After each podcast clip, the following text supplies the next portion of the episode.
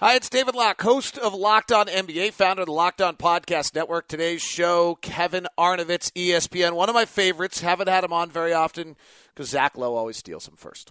So, uh, really excited to have Kevin on. Very intellectual take on the NBA, and he will uh, be joining us.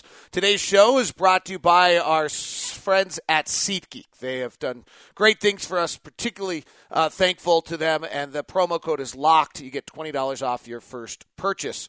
All right, let's get it going with Kevin Arnovitz. Please make sure that you have subscribed to your daily Locked On podcast. Thank you very much for tuning in to Locked On NBA. Here is the intellectual, the bright, the insightful Kevin Arnovitz. You are Locked On the NBA, part of the Locked On Podcast Network. Well, Kevin, I thought it'd be fun to start, and, and just thrilled to have you on. You, you've always been very good at culture, at chemistry, at systems, and we're putting together all of these bizarre mixes of players right now in the league.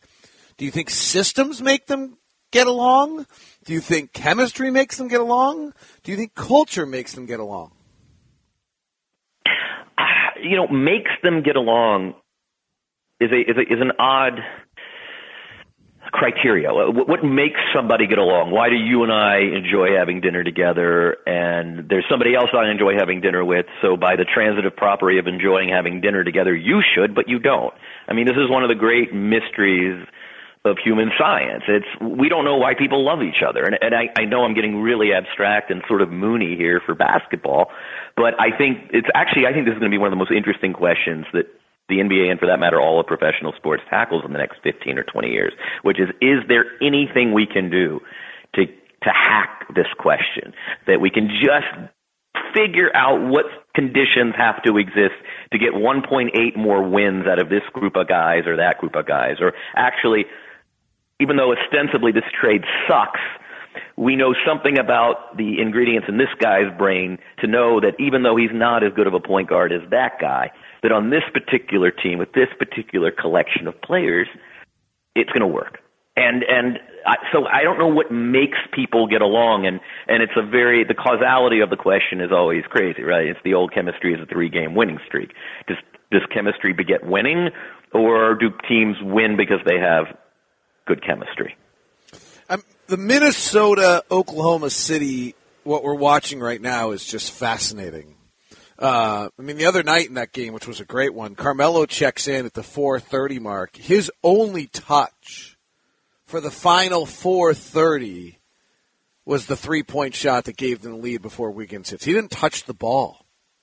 Now, I actually think that's the right thing. I, I don't think they should ever have Carmelo touch the ball late in games when they have Paul George and Russell Westbrook on the floor. But I'm pretty certain Carmelo doesn't think that. It's going to be interesting to see. I I'm a I'm always a lousy podcast guest in the first two months of the season because I think I have a, I have a, I have a firm belief that gets strengthened each year that nothing we see in October, and November, and early December, particularly for teams that are just coming together, has any bearing on reality or or the the, the, the soon future or what will April or May. Like I I just I don't I don't say I don't worry too much. I just I don't know if that's going. I don't know if that's an mo for Oklahoma City.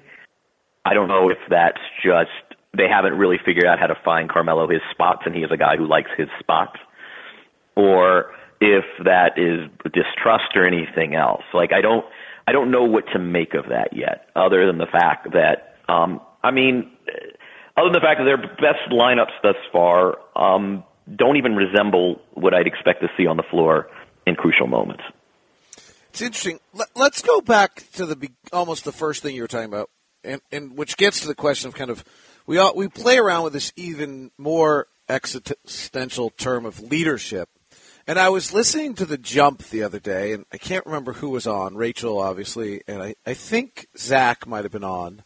And let's go with Stephen Jackson. So let's let's just give them all. And they were talking about what a great leader Chris Paul is. And I was like, why do we think that? Like, what has Chris Paul done that makes we us think that he leads men in a direction toward a good end result? It's an interesting question. I think leadership is another abstraction that we we actually have to break down to its component parts. Like, so this is what I know about Chris Paul. I know that in the confines of one possession or six minutes of basketball, um, he's a fantastic leader. Like, you know, even those who are not crazy about him personally, uh, in terms of playing with him on the on the floor, love the fact that he knows how to set the table. That when Chris is out there, it just all works. It all makes sense. Like you know what you want to accomplish, and you might not accomplish it. There's going to be a process, and in a, the highest level of competitive basketball, which is the NBA, when it's really hard to score, um, as easy as these guys often make it look. Like it's actually hard to get a clean, good shot in the NBA. I mean, how many possessions do we watch out of the 98, you know, or 97 a team plays on a given night? Is not including fast breaks, but in the half court, are just uncontested great looks. And the answer is like a really small percentage. For Chris Paul, it's a much greater percentage. And even guys who, who find him to be bossy or, or irritating will tell you that he is, in terms of, now that is a brand of leadership, right? Like that is a, that is one component of leadership is, is can you get four other people to buy in to what you think is the best course of action in 24 seconds? And that, that, that requires leadership. Now, the other part of leadership that Chris might not be as good at leadership that is over the course of eight months, if you go to a final, six, seven months, whatever it is, you know, can a team maintain a certain level of equilibrium such that they do not frigging hate coming to work um, when things aren't well? Not hating coming to work when things aren't well basically is, is, is the definition of the bad chemistry. And um, I think there's some evidence that depending on the specific personalities, that Chris isn't – a perfect leader in that respect, and he might not even be a good leader in that respect. Um, but I also think that you know they are. We, it's funny, a guy's been in the league you know ten years. It's actually still relatively small sample size. Like I think with the specific group of uh, a very specific group of teammates, like Chris would be fantastic. And I think in Los Angeles, it the personality mixes didn't really provide for that. Now, is that Chris's fault? Is that the other personality's fault? I don't think it's anybody's fault. But I'm with you in that respect. Like I do think leadership, there are different events in the leadership competition, right? There's the 24 second, there's the one game, there is the six months, there is the team playing, there is the, hey, I'm going to let my coach coach brand of leadership, the Tim Duncan leadership, a guy who rarely ever said anything in a huddle, was not known for locker room speeches, quite possibly the greatest leader of this generation of NBA players, and yet by the conventional measures of leadership that we all think we know, you know, Tim didn't do any of that stuff. What did he do? He let Popovich coach, and that's what Popovich said at his ceremony. And by the way, I don't know that that is that that, that if I don't know that that would even work in any other context. I don't know. You know, I don't know if John Wall sits around saying, "Hey, I need to let Scott Brooks coach." You know, like I don't know if, if that would be the, the the sort of silver bullet in Washington. Um, different leadership leadership demands are different in different contexts. On the Los Angeles Clippers might require a completely different skill set than being the best leader on the San Antonio Spurs or the Washington Lizards. Oh, did I say Washington Lizards? The Washington Wizards uh, or the Utah Jazz. So again, I, that it's a great question, and um, but I'm with you. Like like is is Chris Paul an undeniably great leader? Like I don't have any evidence for that. Um, but I also there are very few guys for whom I have great evidence of that. Right. I mean, who is the best leader in the NBA today? I mean, we're around the game. We're not in the locker room. You know, but we hang around. Like, who's the best leader in the NBA today? Well, I mean, LeBron gets some credit for it and gets criticized for it. I do think the fact that everyone wants to play with LeBron, contrasting to Kobe, is that's worth that's worth noting, right? Yeah, I think that is definitely worth noting. But but LeBron also creates chaos. Right. Probably. I'm a huge. I'm a, I'm a pro LeBron as a leader wagon. Don't get me wrong. I, I, but like he's not a perfect leader. No, and has seemingly gotten, and actually until recently, with I mean, I think that's what was noticeable on Kyrie was this was the first guy who was like, okay, I've had enough of this. Like as he's gotten older, he's gotten more cantankerous. He's gotten more difficult. Uh, I, I've had enough of this. Um, I yeah, and by the way, I mean, I think we think that Kevin Love enjoys playing with LeBron. I'm not sure. I can't say so either way. I think Kevin Love enjoys winning Eastern Conference titles and, and championships. but uh, you know it's tough to know. Um, yeah, got you know veteran guys who are still reasonably productive role players enjoy playing with LeBron. Um, you know, guys who who who want the inside track to the Eastern Conference Finals want to play with LeBron. Um, I, I still believe he's a good leader. I mean, also I, I I think he demonstrates it through his play as much as anything else. Um, and and they're, they're, but it's such an intangible thing, right? Again, we we just don't even know who the best leaders are. There's no metric for leader. Um, th- there's no objective measure for it. Uh, we think we know what bad leadership is, but I don't think we know exactly what good leadership is. Um, is it Avery Bradley, you know, with his arm around Isaiah Thomas, you know, the the the the, the morning after his, his his sister died? Um, I mean, to me, that's that's great leadership. Is Avery Bradley the best leader in the game? I don't know, but I do know that you know, for, for 12 hours he displayed about as sterling a quality of le- leadership as you can display. I mean, which to me, leadership part of leadership is empathy. I think you made a. Good, Who knows? I think you made a good point in there, in the idea of you wanting to go to work. I, I think that's much more of this, and so that I think there's some level where this is where I think the Chris Pauls of the world fail at this, and we think of them as a success. Is I think the leadership is collective energy.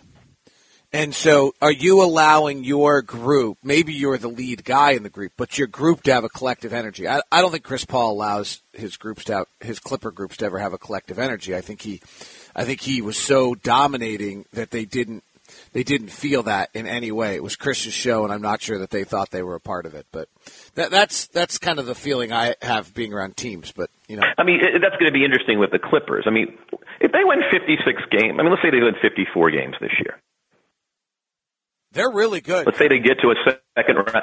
Yeah, they're. they're I mean, I, I want to see more. I mean, they, it's Phoenix Lakers, and no disrespect to the Jazz, but I, I mean, I'm curious to see them against a top five, top ten team. But yeah, I, I like what I see right now. Um, I really like what I see from Blake. Um, but but you know, it, will, will we know any more about Chris Paul's leadership if they perform really well this year? Um, you know, can, can we can we make those evaluations retroactively? I don't know. Again, these are the most difficult questions in the NBA. If, if you, if, if GMs could actually identify this or quantify it or just know objectively about the quality of leadership or, or, or what the chemical properties of a team need to be, or, or I, I don't know if there's some much more empirical version of the Myers-Briggs test that actually, you know, isn't pseudoscience but is real, and and you knew that you needed three parts of that and one cup of that and a dash of that and oh, we have too much of that. Let's trade that guy because we need more of that. That that maybe we've been doing it all wrong all these years, and it's not that you need X amount of you know shooting and X amount of size and rebounding, but actually, you know, maybe there are endorphins or or, or levels of cortisol, whatever it is, you know, the, um, various things that, that measure stress in brain. And, and there actually, I mean, there will be a point, I think, in the next 50 years where we will, typically will have the ability to kind of map brains and know what are going on in guys' heads. And I think that's going to be really, really, you know, it's going to be a really interesting time. Amazing thoughts on leadership there from Kevin. Let me take a quick moment to thank our title sponsor, SeatGeek. SeatGeek has been great to the Locked On Podcast Network, and I hope you will be great to them as well. Here's why you want to use SeatGeek. One, it compiles all of the tickets everywhere around in one spot for you. It's just an app. It's on your phone. So you go to the Play Store, you go to the iTunes Store, you get your SeatGeek, you download the app, and then all the tickets to any event you might want to go to anywhere in the country are right there for you.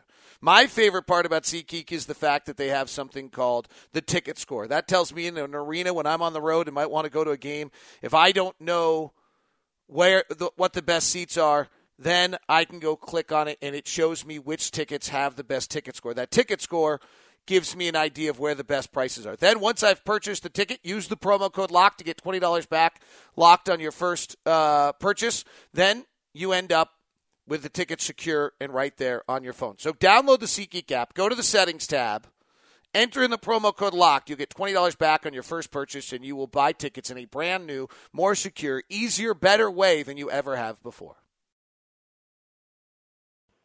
So let's talk about the opening week of the league because it's hard to tell, and but it's just fascinating. But but let's get um, let, let's the average pace of play in the league in the first week that we have right now is insane.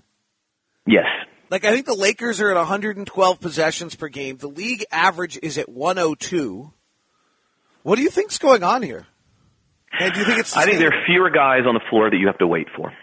I mean, this is. I mean, I've been trying to figure out by watching games that, and it's interesting because I've been watching games that I don't think are being played fast, but they are being played fast. And I'm trying.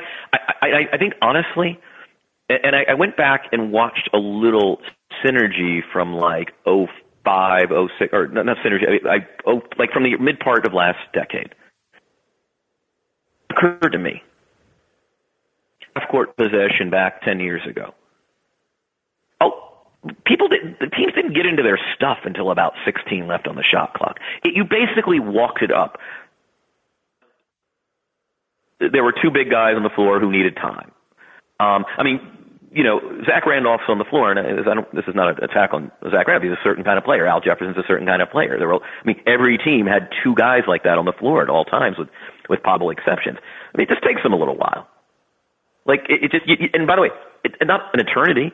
It's just the difference between getting into your stuff at 19 and 18 and getting your stuff at 16 and 15. Um, because there aren't big guys on the floor, there's a lot more early offense. There's just a lot of early offense. It's not even fast break. It's just quick. I think the quick hitter. To call it a quick hitter. When the last time you said quick hitter? Now it's just called offense. You know, there actually used to be a term for the idea that maybe you get a shot in the first seven or eight seconds of the shot clock. Now that's just called basketball. Hang on, I mean, this is totally unfounded, and and and I'd like someone far more sophisticated and empirically minded than I am to to figure this out. But like, that is my observation: is if you don't have guys you're waiting for, early offense has now become conventional offense, and and, that, and that's that, that's basically the deal. But offense is no better. No. Yeah, I mean, I think you're ultimately taking the same shots. You just just takes you it takes you less time to get in there. Then what's the value? So this is what's interesting to me is there's yet to be a correlation between pace and offensive efficiency, and there's other than when you isolate if you isolate. So if you isolate a possession, there's no question you score better early in the shot clock. But I start to go. There's no correlation actually between pace and winning at all. I, I mean, and this is one of the great mysteries. I honestly do not have an explanation for that. If you're getting into your offense early, I mean, I, I mean, what's the line of thinking here? Shots earlier, presumably you don't shoot until it's a reasonably good shot, so we should be seeing better offense. I mean, maybe that's just not the, maybe that's just not the case. Um, I, I have no idea. Do you have an explanation for this? No. Why, though we're seeing faster play, play with better, seemingly better offensive players, why we aren't seeing more efficient offense? Well, I think those teams that run extended sets and set picks and move and do all that's hard. I, I think there's a lot of stuff in the league in which they we don't do what's hard. If that makes sense. But I, I think I'll also say this and I love systems, as you said, as much as anybody. And I love good Spurs circa 2013 offense as much as anybody.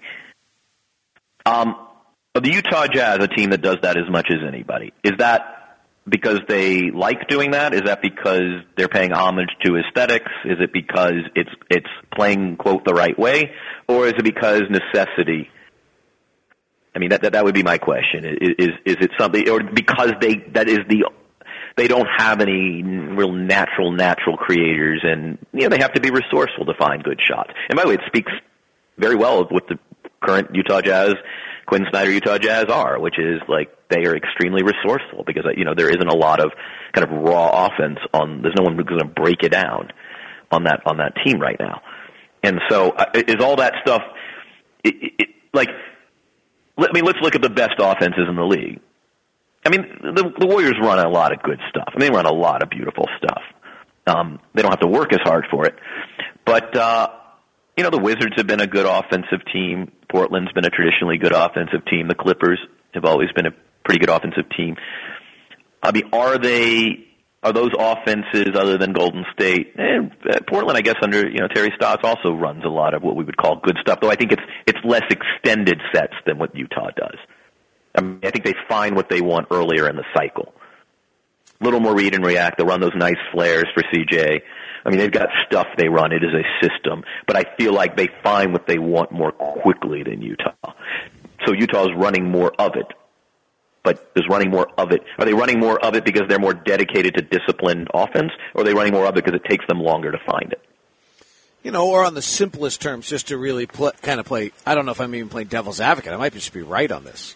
Just the team that makes shots, and maybe I keep a number, and it's too early in the season to have this. I, I could probably pull up last year's, but I keep a number of expected points. So, in other words, based on where you shot on the floor, because every spot of the, you know, of the for those who aren't following me, restricted area in the paint, non-restricted, mid-range, corner three, and above the break three. They all have right. This is the expected point right. scored stat, which is my one of my favorites. Hard to kind of bind and glean these days, but yeah. Yeah. So I keep that, and then the other thing I keep is tier two, which is what is your point value compared to what your expected point value is supposed to be? Right? So really that just comes to be at what level are you just making shots? And yeah, I haven't had those stats at my disposal for a couple of years. Um, we had a wonderful, wonderful um, database for that stuff. Um, now, yours does yours take into account who's shooting, nope. what that player shoots at that range against with a defender that close? I mean, no. how many how many variables does it take into no, account? It just takes into where you shoot from. Just just the right, but, but we would agree that the expected field goal percentage for uh, you know Steph Curry from three is different than the expected for I, I don't know, yes. um, Giannis Antetokounmpo from three. Yes, but so this is gets to my point. Last year, the expected point value that existed, the best teams were Golden State, Cavaliers, Clippers, Spurs, Wizards, interestingly the Pacers, Toronto, and Utah. So what you actually had is you just had teams that quite simply were the best shooting teams. Right? The, right. You know, the Warriors scored 635 more points than they would have been expected, which was about an 8%. Their shooting value made them 8% better than they would than they were otherwise. I mean, that's that's an that's an incredible increase. That that's the value of the Warriors shooting last year. Um, and you know what's interesting kind of I don't know if this makes any sense, but the Rockets are the team that takes the the se smartest shots, and yet, but but part of the reason they were good is they scored 65 points more than they're expected, which which is not which is only like one percent. Like they're the middle of pack team. They scored one percent more points than they were supposed to. So they're where they shot from really had a tremendous impact on on what they did and how you know and how successful they were. Are we to assume that because they already were getting the highest percentage shots, there was less room for sort of that, that, that improvement overshot? Does that make sense? Yes, I mean this is the next this is the next level right. stuff that I'm not smart enough to go figure out. Is like, right, like, like how much more can you maximize if every shot is at the rim or, or from three? Right, like the the you're and maybe again I, I don't I don't I don't know what your data is, but um, yeah, I mean that that could be one explanation. But no, look, why increased pacing and increase like you know, and the increased three point shot isn't resulting in, in decisively more efficient offense is a huge mystery. Well, last year was the first and, time. And yeah. last year was the first big jump we've had offensively in quite some time. Yeah. But uh, I mean, we'll see if it continues. I mean, I, I, I suspect it will. Just again, just because of personnel. Um, and, and then the bigger question I have is: Is there going to be a team that zags? Or is that, that experiment over? Memphis has been good but not great. Um, the Indiana team and four years ago was was gr- very good but not elite, and it, it's simply you can't compete at that level playing that way. Or is someone gonna gonna leverage all the focus on having a bunch of small, you know, relatively, you know, not not not what we would call physical players out there buzzing around, and, and they're just going to kind of win the size game. And that's what I think what Milwaukee's doing is kind of interesting, just because they're going to have a ton of length on the floor, um, but it won't look like a plotting large team. It'll you know it, it, it will be length, but but will have all the properties and the agility of of a, of a run and gun team. I talked to a scout last night um, whose comment to me was, "Nobody in this league is defending anymore, which makes defense more valuable." Buy it?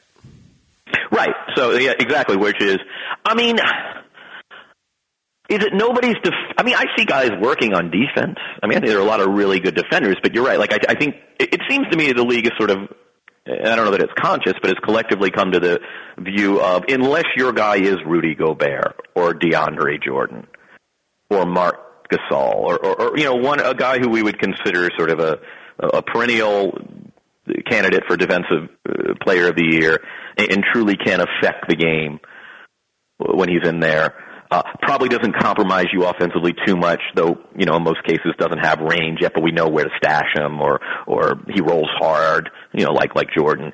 Uh, that that that it's just not worth it. That the the the, the, the sort of marginal benefit of, of that large body just isn't worth the tax on your offensive scheme, um, or, or your ability to space the floor, or your ability to run um, and get earlier offense. So I, I don't know so much as the league's not defending because I see just a lot of good defenders. Um, I just think that defense has ceased to be the reason you organize a basketball team the way you do. Like, like no one's gonna, you know. I, I mean, within reason. I mean, I think the Jazz have made a conscious effort that look, look. I, I don't. Again, I, I don't know how conscious is in this respect. Oh, we're going to be a top ten defense, but they are clearly putting a premium on good de- defense.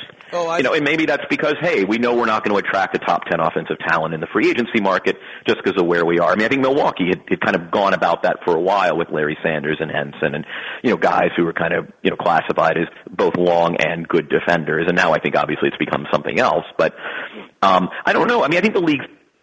I mean, I don't think the league's not defending. I just think it's no longer. You know, never will you. You know, the like never will you opt for the better the days of DeShawn Stevenson being on the floor in lieu of another guy, you know, you know somebody more kind of off, an offensive minded sniper are just over. Like like the, the the the the benefit has to be so dramatically tilted in that favor that otherwise no you're going to go with somebody who helps you space. All right, before uh, we wrap up too much, let, let I know it's early, and uh, you would probably like the more non-tangible conversation than the tangible. But let's let's run. No, because I can BS in a non-tangible. I mean, you start asking me specific questions about specific things. I'm an idiot, but you know, I can I can wax like this all day and just you know speak in abstractions and concepts and and and just sort of pontificate. It's much more. Yeah, fine. Now, so now you're going to actually Yeah. make me There's a growing you know define my yeah. There's a growing feeling around the league that the preseason hype on Denver was misplaced. That's the vibe I'm getting talking to people. What's your What's your thought? Uh, I mean, this is, and also this is why I'm lousy at this part of the show. I don't know. They played three games. I don't know. they have officially completed four percent of their season. Um, I, I, I do not know yet. I, I want to see how it works defensively, and that was my. I mean, I, I maybe it was on Zach or whoever it was. I mean, that that was my one was I want to see how it works defensively. I mean, I know Millsap to be a good defender. I, I, you know, I don't think Murray knows the defensive game yet. I think he has the tools to be a decent defender. Harris, I think, has you know can be a generally good defender, and I like his size and and, and whatnot. But I don't, I wasn't as sure that this was a above average NBA defensive team. And so, if you're not an above average NBA defensive team, now we play that old game, which is right. How just is Denver a top three or four offensive team? And if the answer is no, well now, you know, now it's looking much closer to 43 wins. And um, you know that that's sort of my thing is uh, is the hype. Yeah, I think the hype didn't take into account potential pitfalls defensively, which still are works in progress. But um, I, I, was there all that much hype? I mean, who's picking them top four? Anybody? No, I, I, mean, I, I think we saw people taking it as, as a playoff team, but they were going to be an interesting in the mix for six, seven, eight, right? I mean, that Yeah. was always the. and I think their vibe right now, all of a sudden, is that they're that maybe Millsap is your go-to guy at 31 years old, and some of the other youth around them that maybe everybody jumped the gun a little bit, and they're actually Yeah. not a playoff. Yeah. And by the way, they've been a decent, de- decent defensive team through three games. I mean, actually, I don't think that's been their issue. Um, uh, just I think I I think also teams with new personnel just take a while. I, I won't know anything about the Denver Nuggets till like mid-December. I won't know anything about the Los Angeles Clippers till mid-December. I mean, teams that have just drastically new kind of personnel, you know, who who one of their two best players didn't exist on their roster last year is I, I think are impossible to evaluate for like two months. unless it just happens to come together right away. You know, the 08 Celtics or something. But I, yeah, I, I don't know. But I, oh, yeah, but I, I, I worry about them defensively, even though it actually hasn't been the issue thus far. Are you mesmerized by Oklahoma City? I find myself just can't help but watching Oklahoma City. Um, I haven't seen a lot of them yet. Just to be uh, perfectly honest, I have seen some of them. Um, yeah, just because it's just so novel. I mean, I, I don't. I, I'm really curious to see if it settles into any system or it's going to continue to be kind of provisional the way it is.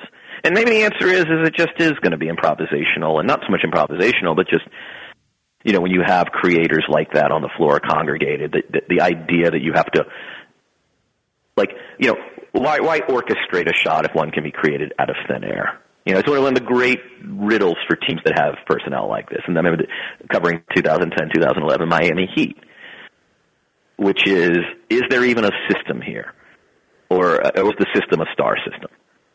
And I, I'm curious to see what materializes. Like, like we don't, we haven't seen patterns yet, right? Like to me, that's what kind of becomes interesting is when you have a team with this kind of talent that comes together.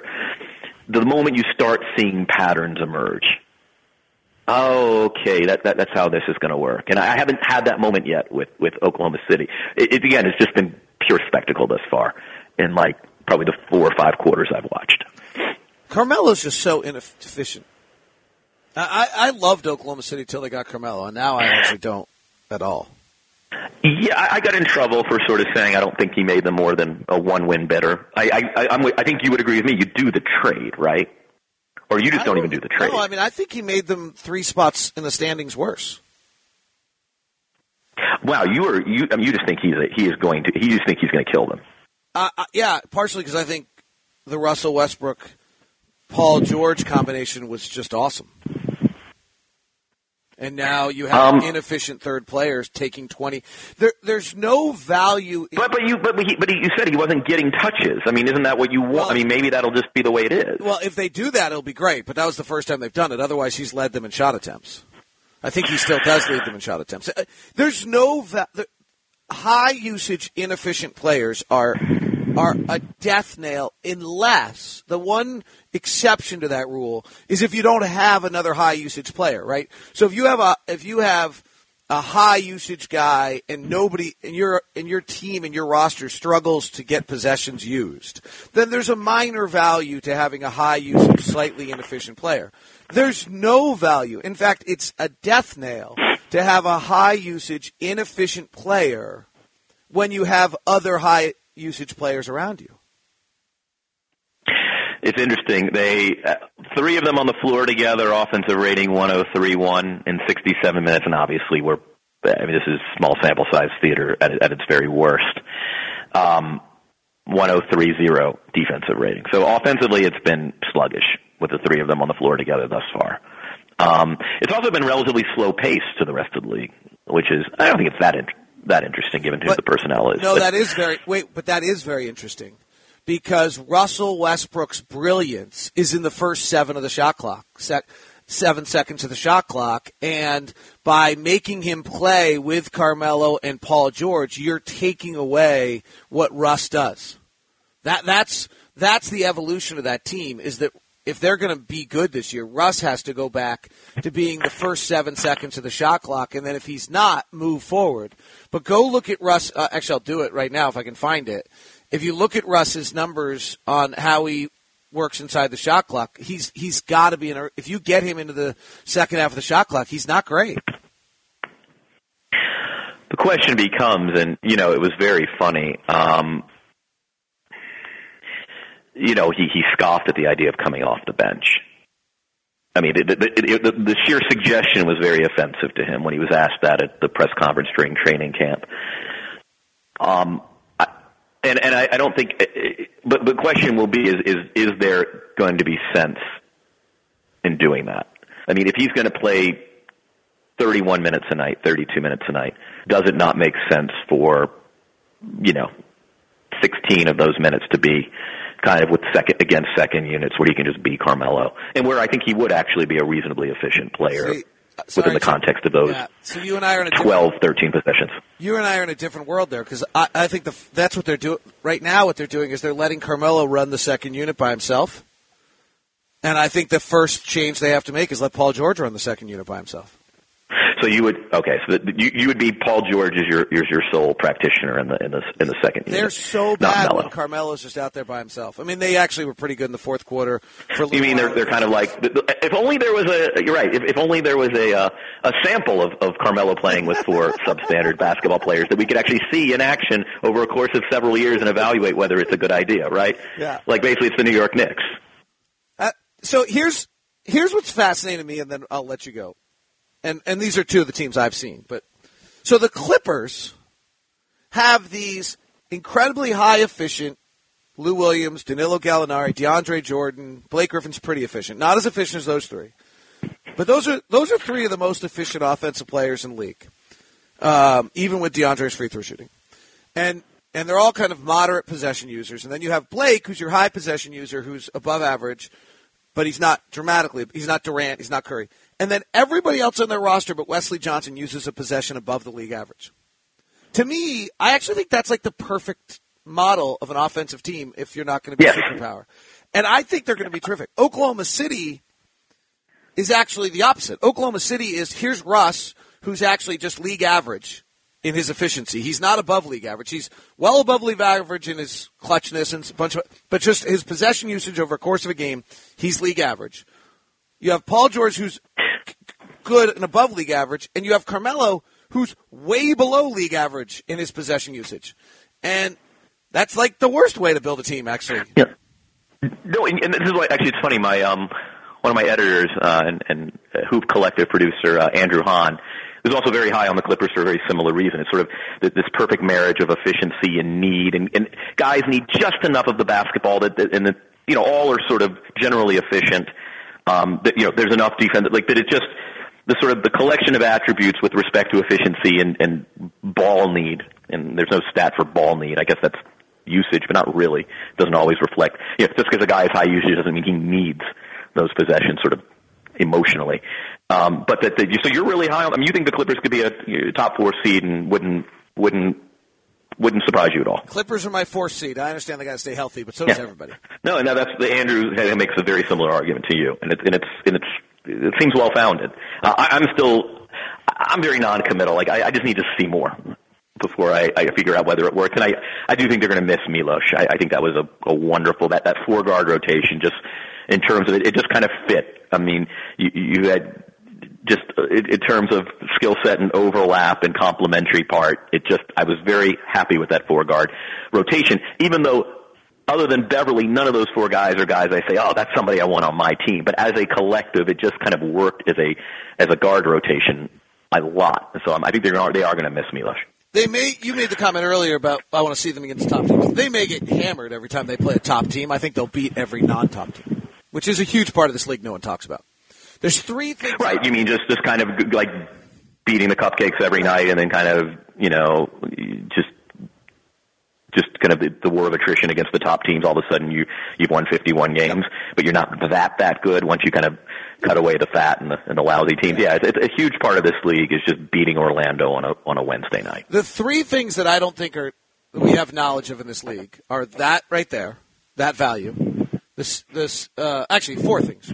The two things we've just talked about. These are my hot buttons. Two is the curse of a negative of an inefficient offensive player. I mean, I just particularly just negative possession users, in my mind, are just so detrimental. Two is the what we beating bad teams. Three is the I, I don't know whether we know whether defense or offense is more consistent.